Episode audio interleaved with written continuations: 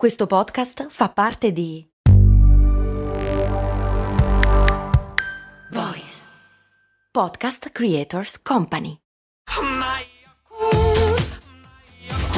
Se a volte ti senti così, ti serve la formula dell'equilibrio. Yakult Balance, 20 miliardi di probiotici LCS più la vitamina D per ossa e muscoli. Una serie di luoghi comuni del sonno, debancati.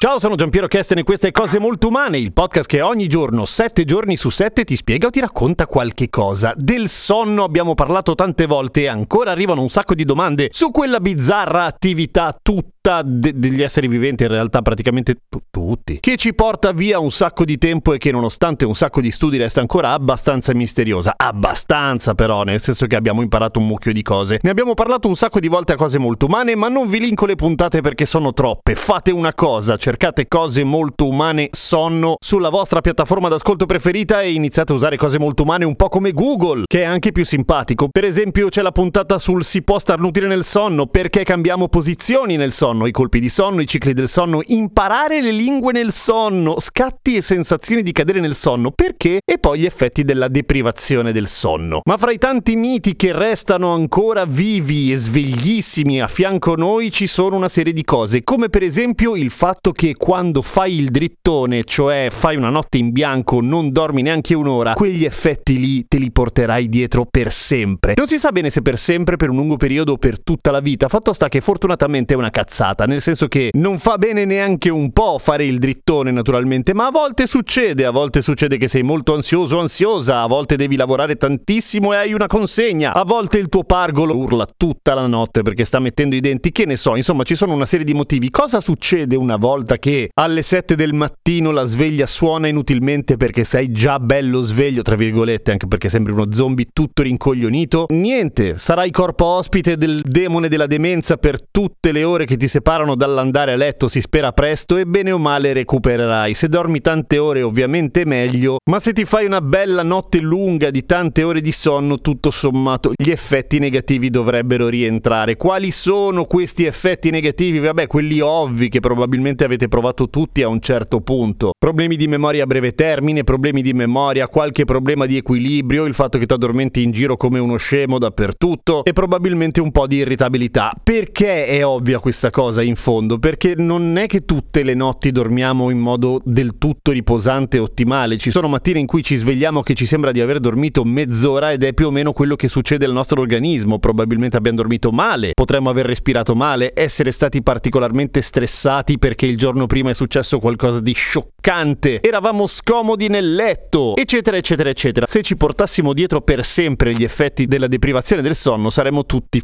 fottuti all'età di boh, due anni probabilmente. Per fortuna non è così. Poi, se ti abitui e t'alleni, puoi dormire anche 6 ore a notte, qualcuno dice anche 5, qualcuno ancora meno. No, non è, non è vero, non, non esiste quella roba lì. Ci sono delle mutazioni genetiche di cui si sa pochissimo di persone che possono non dormire, ma in genere questa cosa ha una serie di effetti abbastanza negativi per cui non vale la pena sperare di essere una di quelle persone lì. Ecco, se no, se siete adulti, perché se siete bambini o ancora peggio teenager dovete dormire una marea di più, se siete adulti fra 7 e 9 ore, a seconda che respiriate bene voi, che siate dei long sleeper, come si dice, oppure no, però meno di 7 ore mm, no, ti svegli che comunque sei rincoglionito. Non fa bene, abbiamo parlato tante volte della necessità di dormire. Ne ha bisogno il nostro corpo, ma soprattutto ne ha bisogno il nostro cervello, che se no il giorno dopo funziona persino peggio di quello che funziona già ora. In più facciamo un sacco di errori anche sul lavoro, se siete dei maniaci della produttività, ci si abbassano le difese immunitarie per cui se gira quell'influenza lì te la becchi ma proprio sicuro e nella marea su maree di studi sul sonno che sono state fatte no, non, da quella roba non se ne esce, ahimè. È una rottura di palle, eh, perché bisogna dormire un sacco di ore, ma, ma, ma è così. Un mito nel mito, anche se ti prendi le pilloline legali per stare sveglio o ti devasti di energy drink drinko di caffè, non ti viene sonno, non vuol dire che tu non ne abbia bisogno, ti viene dopo con, con, con gli interessi, per cui mm, purtroppo non ce n'è. Ci tocca essere bacchettoni. Poi, a questo proposito, essere capaci di addormentarsi ovunque per recuperare le ore di sonno è una figata. No, se ti addormenti ovunque sei in deprivazione. Matematico, non è una questione di relax, è una questione del fatto che non, sei indietro con le ore del sonno. Anche lì, se sei uno che respira male come me, che fa le apnee, ti addormenti continuamente ed è una sensazione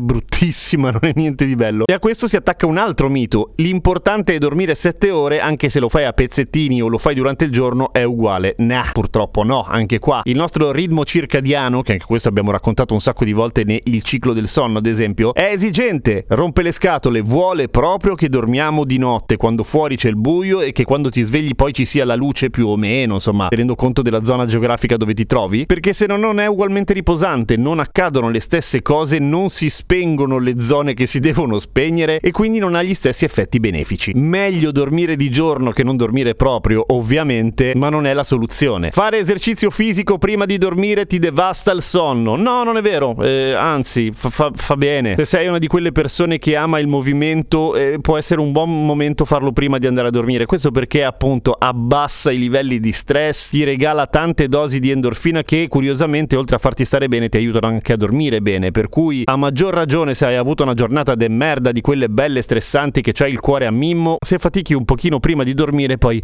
ah, ti riposi di più. Ma non guardare la tv slash cellulare slash qualunque tipo di schermo. Questo è super noto ma vale sempre la pena di ripeterlo, soprattutto da parte di uno che infrange questa regola quotidianamente. Non andrebbe guardato il cellulare prima di dormire, tantomeno la televisione, perché la luce, al di là della luce blu, ma comunque la luce ti sveglia. Senza tener conto dei contenuti, nel senso che magari non te ne accorgi, ma quando vedi quelle brutte notizie dell'altra parte del mondo in cui stanno succedendo cose orribili, quella roba magari non sembra, ma ti colpisce più di quello che credi. Ti si alza il cortisolo, che è l'ormone dello stress, e si ritorna da capo a 12. Dormi male, il giorno dopo sei tutto. Beh, hai fatto i sognacci, ti tratti male i colleghi e le colleghe, fai un favore a chi ti sta intorno, dormi bene. E ultima cosa, reminder che più di una volta abbiamo detto, occhio con le pillole magiche di melatonina, è vero che è molto difficile prenderne troppa in una botta, ma prenderla per troppo tempo potrebbe avere una serie di effetti collaterali che sarebbe meglio evitare. Informatevi e soprattutto dormite.